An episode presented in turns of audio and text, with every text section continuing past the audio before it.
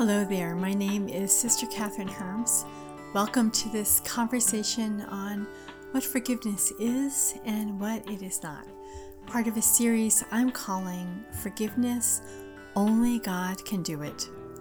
Forgiveness isn't easy, and yet it is one of the clearest marks of our becoming like Christ, of our heart beating with the same love and attitudes and desires as the heart of Christ and our thoughts purified by the mind of Christ. So let's begin. Dietrich Bonhoeffer once said, Forgiveness is the Christ like suffering which it is the Christian's duty to bear. Again, forgiveness is the Christ like suffering which it is the Christian's duty to bear. That stings. No one likes bearing suffering. The idea that Jesus has made suffering a part of Christian life and a part that we can't escape doesn't make it any easier. In fact, I've seen this idea lead to anger at Jesus. I'd like to tell you a bit about the story of Corrie Ten Boom, and I'm sure you've heard about it from the very popular book, The Hiding Place. She was born on April 15, 1892, in the Netherlands. And she also didn't find forgiveness easy, even as she, in her later years, preached the gospel message of love and forgiveness to others. The Ten Boom family had decided to hide Jews in their home during the occupation when a woman in May of 1942 knocked on their door asking for refuge. The father readily took her in, although the police headquarters was only half a block away. The whole family worked in the resistance until on February 28th, two years later, in 1944, a Dutch informant, Jan Vogel, told the Nazis about the Ten Booms' work. And a little after noon that same day, the Nazis arrested the entire Ten Boom family. In September of 1944, the Nazis deported Corrie and Betsie Ten Boom to the Ravensbrück concentration camp for women in Germany. Now, life at Ravensbrück was almost unbearable. But Betsie and Corrie spent their time there sharing Jesus' love with their fellow prisoners. They held worship services after the hard days at work by using a Bible that they had managed to smuggle into the camp. Through the two sisters' teaching and examples of unfailing charity, many of the prisoners there converted to Christianity. While they were imprisoned at Ravensbrück, Betsie and her sisters had already begun to discuss plans for founding a place of healing after the war. Unfortunately, Betsie's health continued to deteriorate and she died on December 16th that same year at the age of 59. Before she died, however, she told Corrie this, and this is that famous line everybody knows There is no pit so deep that God is not deeper still. And you can imagine when she's on her deathbed, practically, that she truly begins to see almost with the eyes of God she truly begins to have this sense of the kingdom breaking through even in this very difficult and deplorable situation. There is no pit so deep that he is not deeper still. Twelve days later, Corrie was released because of a clerical error. She returned home amid the hunger winter but she still opened her doors to people with disabilities who were in hiding for fear of execution. After the war, um, Ten Boom advocated reconciliation as a means for overcoming the psychological scars that were left by the Nazi occupation. In her presentations after World War II, when she sought to be a voice of healing, Corrie used to say to people who came up to her with their own stories of bitterness and non forgiveness, Can you forgive this person? When they said they couldn't or that they didn't know how they could ever forgive the person who had hurt them, she would reply, No, I can't either, but God can. That kind of sounds a bit Pollyannish, doesn't it? I remember, though, one time in confession telling a priest that I couldn't forgive someone under whom I had suffered for many years. And I had tried, seriously tried, to forgive her for many years, again and again. And his words broke through the cycle of my struggles that seemed to be getting me nowhere. He said to me, Yes, you can. You can forgive because Jesus makes that possible. Jesus, who died on the cross for you and for them. These are words backed up with grace and rooted in the ground of truth. And they really made a huge difference in, in that capacity of my heart to open up in the forgiveness I so longed to desire to give. So maybe instead of talking about whether or not we have forgiven, we should instead acknowledge in our whole life that we are simply learning how to forgive, learning how to love enough to, to bear this responsibility of being the forgiving and merciful Jesus in the world today. After the war, Corrie returned to the Netherlands to set up a rehabilitation center. The refuge housed concentration camp survivors, but until 1950 only took exclusively sheltered, jobless Dutch who had collaborated with the Germans during the occupation. And after that period of time, it accepted anyone in need of care. She also returned to Germany in 1946 and met with and forgave two Germans who had been employed at Ravensbrück, one of whom had been particularly cruel to Betsie. Corrie went on to travel the world as a public speaker, appearing in more than 60 countries, and she wrote many books during this period. But there was a story run in Guideposts in the year 1972 in which she narrates how she came to realize that she herself was still learning how to forgive. She had just finished speaking in a church in Munich, and it was 1947. She had come from Holland to defeated Germany with the message that God forgives. As people filed out of the basement, this heavy set, balding man who was clutching a felt hat, she said, between his hands and approached the front of the room where she stood. And as soon as she saw him, it came back with a rush. This man had been a guard in a large room at Ravensbrück where the newly arrived women had to undress and leave their clothes and shoes in a pile. In shame, they had been forced to walk naked past this man.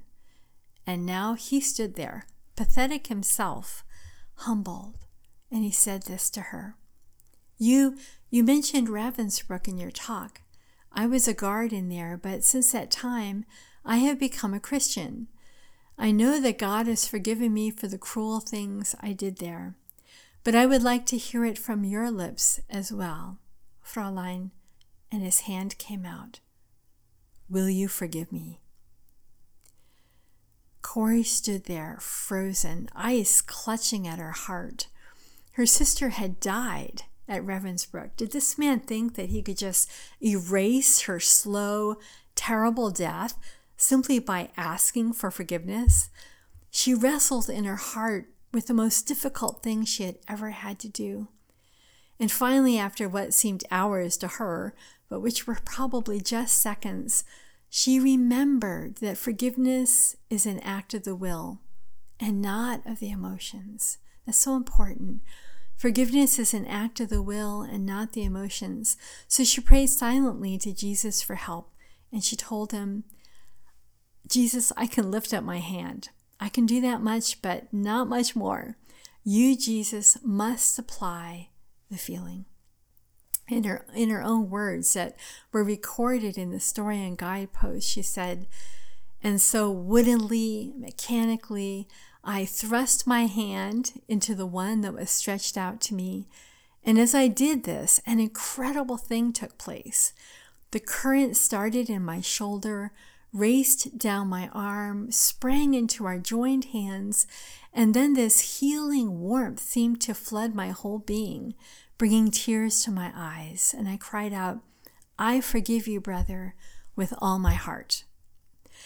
For a long moment, we grasped each other's hands, the former guard and the former prisoner.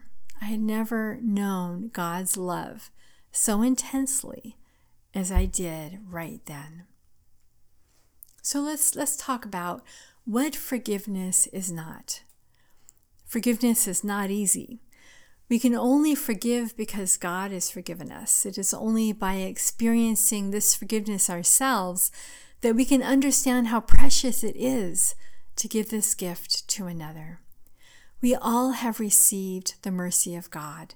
He has forgiven our sins and washed them away, even though we don't deserve it.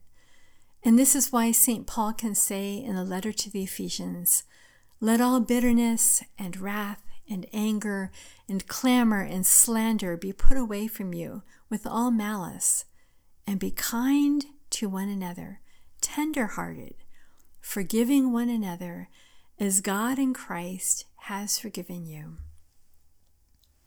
Forgiveness is not an emotion, it is an act of the will. As Corrie faced a gentleman who had been a guard when she had been at Ravensbrück, her heart's thermometer was cold and small and frightened.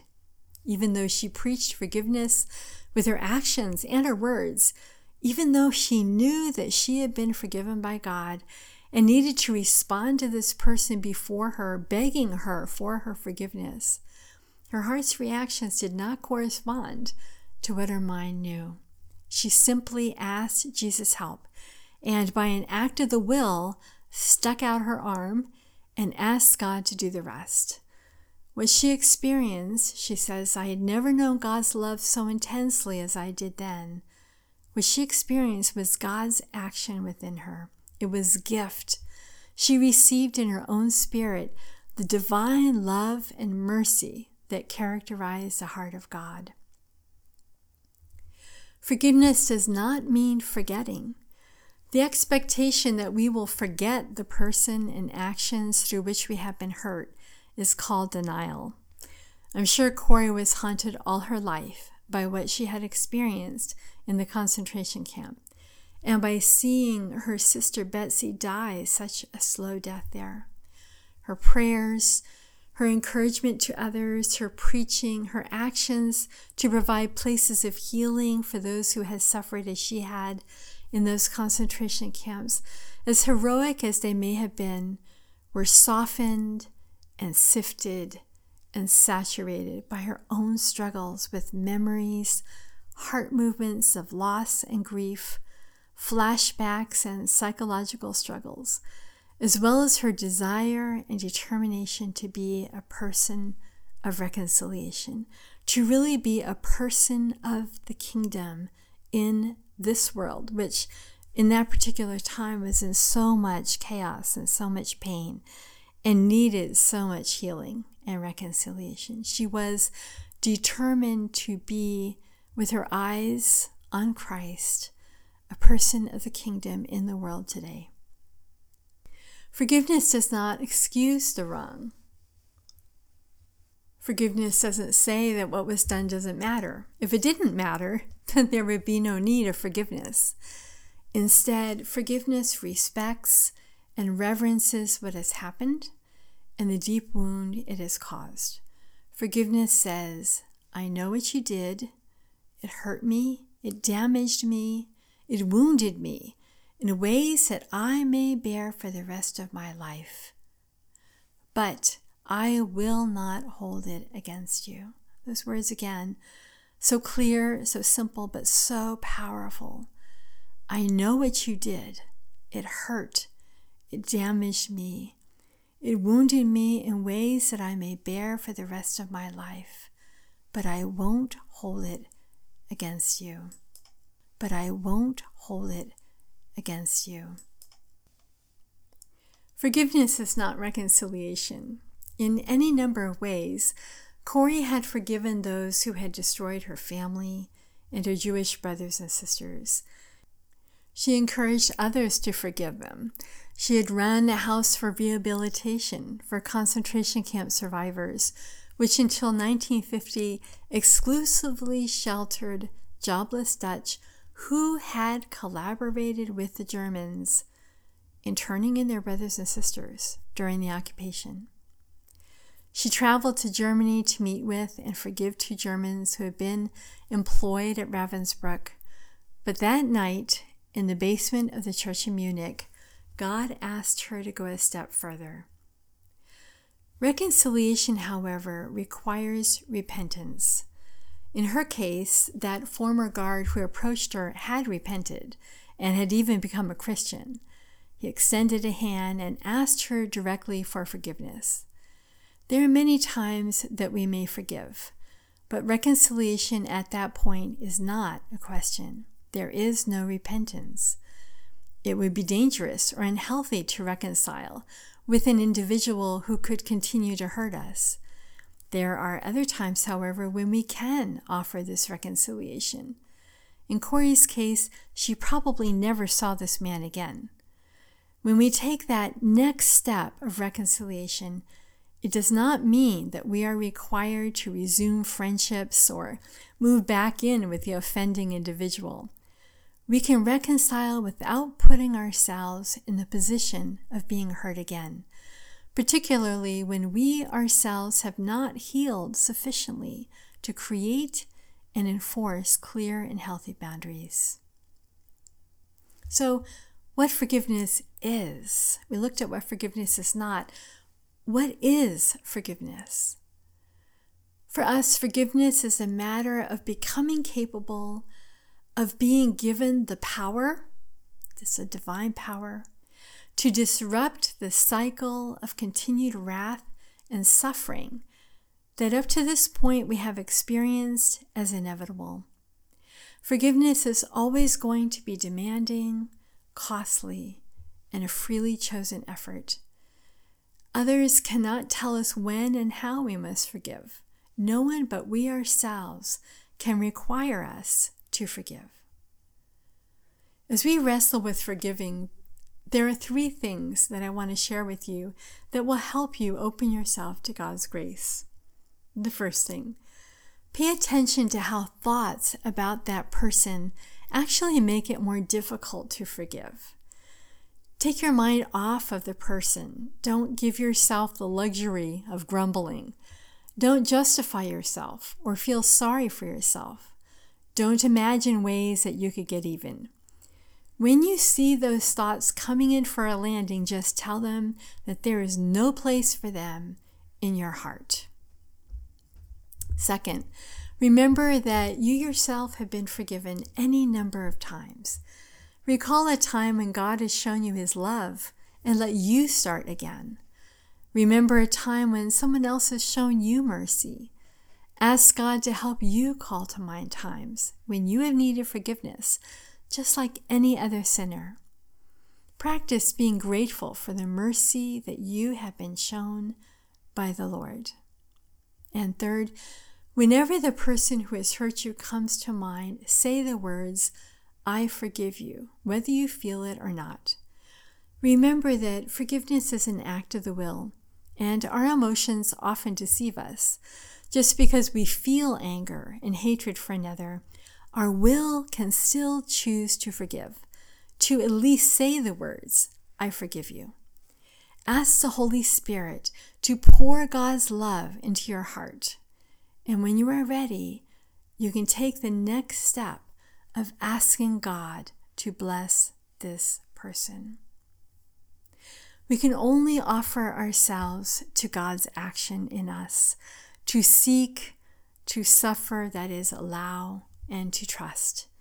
And in that effort, as we saw with Corrie, God will supply for all that we fall short. God bless you.